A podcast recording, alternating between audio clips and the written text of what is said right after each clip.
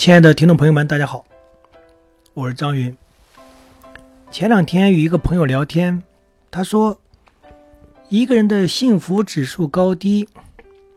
与他与周围人的人际关系有很高的关联。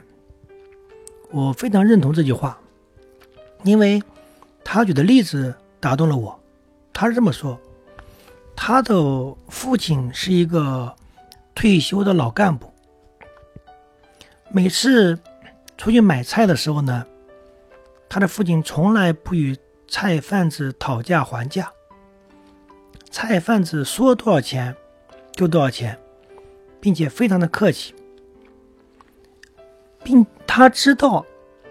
很多菜贩子给他的价格要比给他别人的价格还能高一点点，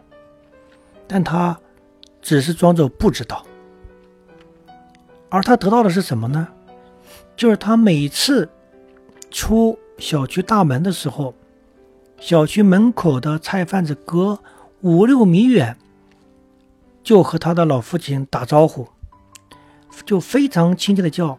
说：“大叔，赶快过来看看，这里又有新来的什么蔬菜呀，新来的什么水果呀。”就是周围小区的菜贩子都对他的父亲很客气，很热情。主动打招呼，然后他的父亲就觉得非常的幸福，因为他可能会比别人多花了一点点钱，但是换来了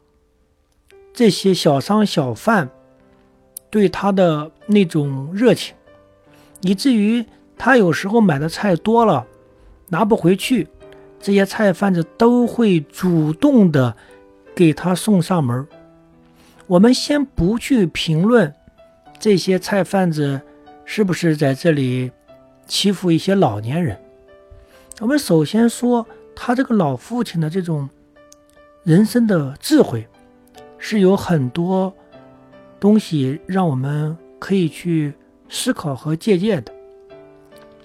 好，我们言归正传，今天呢，我们来聊一下师友们。如何提升自己的幸福指数？我觉得同样的道理，也是我们每个室友首先要处理好自己身边人的人际关系。我们首先不要把自己的人脉关系搞得非常的紧张，我们要把自己的家庭照顾好，把自己的事业做好，和自己服务队里边的室友们关系处理好。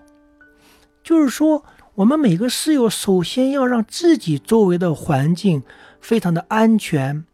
和谐和温馨，这样我们室友内心就不会有很多的那种负担，或者内心有内心就没有那种焦虑，我们才有可能比较从容的去面对社会上的这些服务对象。我记得刘国普师兄曾经分享过一句话，他说：“作为一名狮子会会员，把自己管好，就是对社会最大的慈善。”我觉得这句话也是一句非常有智慧的话。我们中国狮子联会的宗旨是叫做“正己助人，服务社会”，首先就把正己放在了第一位，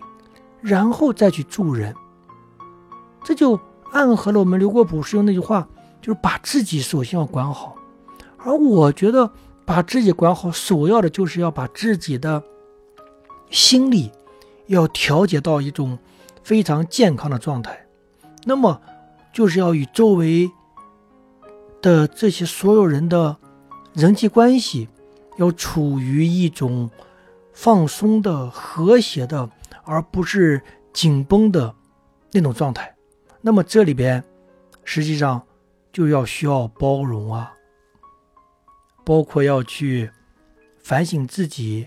啊，让自己如何能在这个社会中比较从容的去工作、生活和学习。好，今天的分享就到这里，感谢大家。